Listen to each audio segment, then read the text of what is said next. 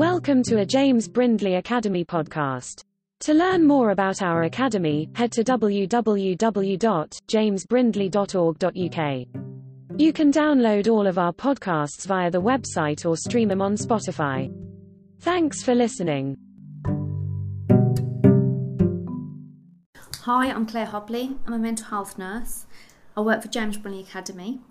So we support young people with social, emotional and mental health difficulties to re-engage back into education. The majority of our pupils have missed a lot of education due to their mental health difficulties and we recognise school is an important part of, of the recovery process from mental health difficulties, not only because of the learning aspect, um, but having the opportunity to receive support, build relationships, plan for the future, and simply having a routine to your day all contributes towards recovery from mental health conditions. So we know that isolation allows mental health conditions to grow. So we work closely with our pupils, their families and carers, and mental health team to learn together how to manage symptoms in school. I wanted to talk today um, about how we manage self-harms at James Brindley. I want to clearly separate suicidal intent and self-harm so if a child is expressing an intent to die in school, we immediately seek help from mental services to manage this risk. So it's important that our pupils access the right service at the right time. We recognise our limitations as a service. We can help manage mild to moderate self-harm in James Brindley. This does not stop our pupils accessing education. So the National Health Service defines self-harm as when somebody intentionally damages or injures their body, it's usually a way of coping with or expressing overwhelming emotional distress. So that's how the NHS defines self harm. So we, James Brindley, view self harm as a physical response to psychological pain. So we know it is a symptom, not a core problem. Until the core problem is treated, self harm is likely to continue. So, in our experience, self harm is often a symptom of trauma, depression, anxiety, mood disorders, psychosis, emerging personality disorder, and eating disorders. But self harm isn't just linked to mental illness, it is often linked to extreme feelings of isolation, stress, frustration, anger about issues being out of control, fear and guilt and shame, helplessness, self hatred, and unhappiness. And if a young person does not receive support to manage and process such intense emotions, mental illness is likely to develop. So it's difficult to get an accurate statistic of how many young people self harm because not all incidents of self harm are recorded. So the Royal College of Psychiatrists report around 1 in 10 young people self harm at some point in their life, and 1 in 3 will do it again.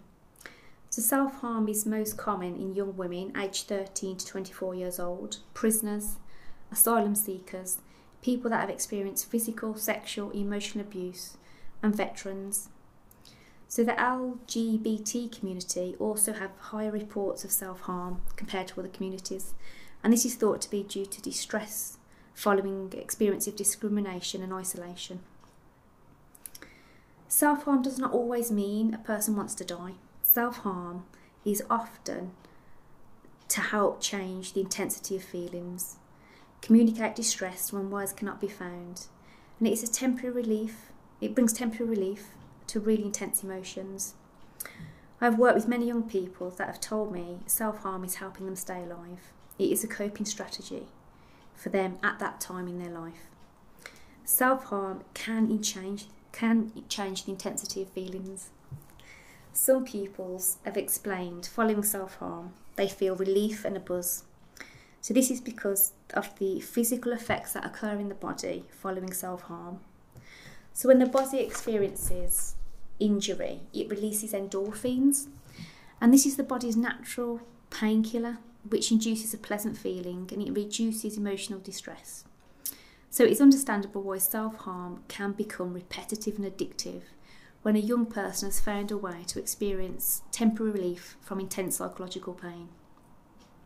So, types of moderate, mild to moderate self harm that some of our pupils have experienced are cutting, scratching, carving words into their skin, burning, taking overdoses, substance misuse, getting into fights when they know they're going to get hurt, hitting themselves, pulling hair, inserting objects into their body, and tying things around their body. So, would you say tattooing is self harm? Smoking? Body modifications? What about plastic surgery or damaging relationships? So, all will have a physical and emotional effect on us. I will leave that with you to think about. Um, it is interesting to think about what others view as self harm. So, at James Brindley, um, a care plan is written in alliance with the pupil, their family, and their mental health team to agree how we are going to manage self harm in school. So, the care plan asks the pupil to think about triggers and other coping strategies they have to self soothe. So, we can feed back this at times of distress. So, we know when the emotional part of the brain takes over, the thinking part shuts down. So, it's difficult to soothe ourselves when the, the thinking part of our brain just isn't available. So at times, the people around, people around the pupil have to become the thinking part to help change the situation. So we can feed back to the pupil what helps them when the when emotions are this intense, and we do this by referring to the care plan. We are aware we cannot stop a pupil from self harming in school, but we can help them develop skills to tolerate distress that leads to self harm we do use harm reduction practices such as counting sharps in and out when being used, such as tools and cooking instruments, but overall our environment is not restrictive. Our pupils have frequently reported to us when urges of self harm are strong and they are unable to, to cope using certain tools. This self evaluation by the pupil is an important skill and is respected. We try and teach our pupils that this is a moment of intense distress that has peaked and will reduce. This does not have to dominate the whole day. So many of our pupils have experienced being sent home to get better from self harm from previous schools. So, so, as we have said, isolation feeds mental illness and keeps us in the sick role. So, when we want our pupils to stay in school and start self care, our pupils are supported to apply first aid to themselves following self harm with support. Most importantly, we want our pupils to learn to self soothe reflect on what they are responding to, validate the emotion they are feeling, and question the thoughts and judgments linked to that feeling. These are skills needed to maintain good mental health and cannot be learnt in isolation. So, once distress is reduced following self harm, we encourage pupils to return to the routine of the, of the school day. The care plan clearly states sharing self harm images, encouraging self harm in person or via media, or self harming in front of others is not acceptable because of the stress it causes in others. It can be like a domino effect in this environment. It's important our, our pupils learn what they do impacts on others. This is a skill needed to maintain relationships.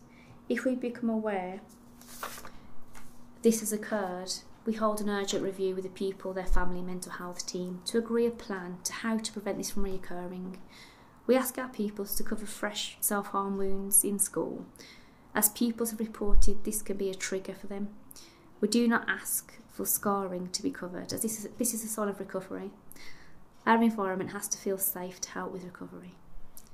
So it's important to have a team to help the pupil recover from self harm. Our pupils have a key worker and a form tutor they can review their care plan with. Any member of staff will, will support a pupil to manage self harm. We will always inform parents and carers when self harm has occurred in school and keep their mental health team informed of frequency or if self harm acts have changed. So, monitoring the severity and frequency of self harm is often a reflection of a mental health condition improving or deteriorating. This can lead to treatment plans being changed. So, it's essential that we work in alliance with the pupil, family, and carers, mental health team to feedback what we observe in school.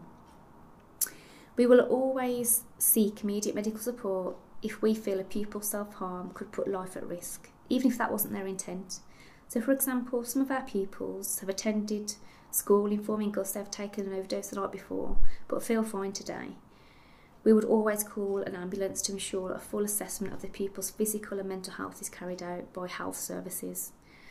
Once assessments have been completed and health professionals have said the pupil is medically fit, our pupils um, are often back in school the next day and will continue with their usual routine of school life unless we are advised otherwise. Self harm is documented throughout history. It is not a new symptom that our younger generation are trying to manage, but what is concerning is the rise in self harm being recorded via the National Health Service. So from 1997 to 2007, there was an 83% increase in females under 18 accessing NHS services due to self harm, and 4.3% increase in males under 18. Some suggestions for this increase are people feel able to access self harm, access, access help for self harm now, whereas in the past it is more hidden. What services record as self harm also needs to be uh, acknowledged. So, for example, experimental intoxication that has led to medical intervention has been recorded as self harm. I have read a few research papers that have linked the rise in self harm to the release of the smartphone and social media culture growing. Our young people are exposed to more unrealistic images and expectations than ever before. One piece of research highlighted a common reason females self, gay for self harming was not feeling good enough. Females tend to use social media in isolation. Boys tend to use it in a different way, such as gaming online with friends. Adolescence is a challenging time due to the physical changes occurring the expectation of independence, school pressures, peer pressures, becoming more aware of sexual identity, and on top of this, being bombarded with fake images, fake news, and unrealistic life, lifestyle celebrities portray on social media, and often peers, which has an imp- uh, emotional impact on our young people. As a parent and carer, keep an interest and open dialogue in what young people are being exposed to online. So, thank you for listening to part one of the Self Harm podcast. And please join us for part two, where some of our pupils will be offering advice on how to manage self self-harm from personal experiences. If you would like more information about self harm, please go to our website at www.jamesbrindley.org.uk.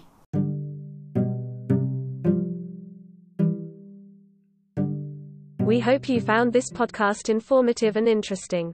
To get involved in the conversation, head to our social media pages and use the hashtag JBA Podcast. Go ahead and subscribe to our channel to never miss any of our podcasts. Thanks for listening.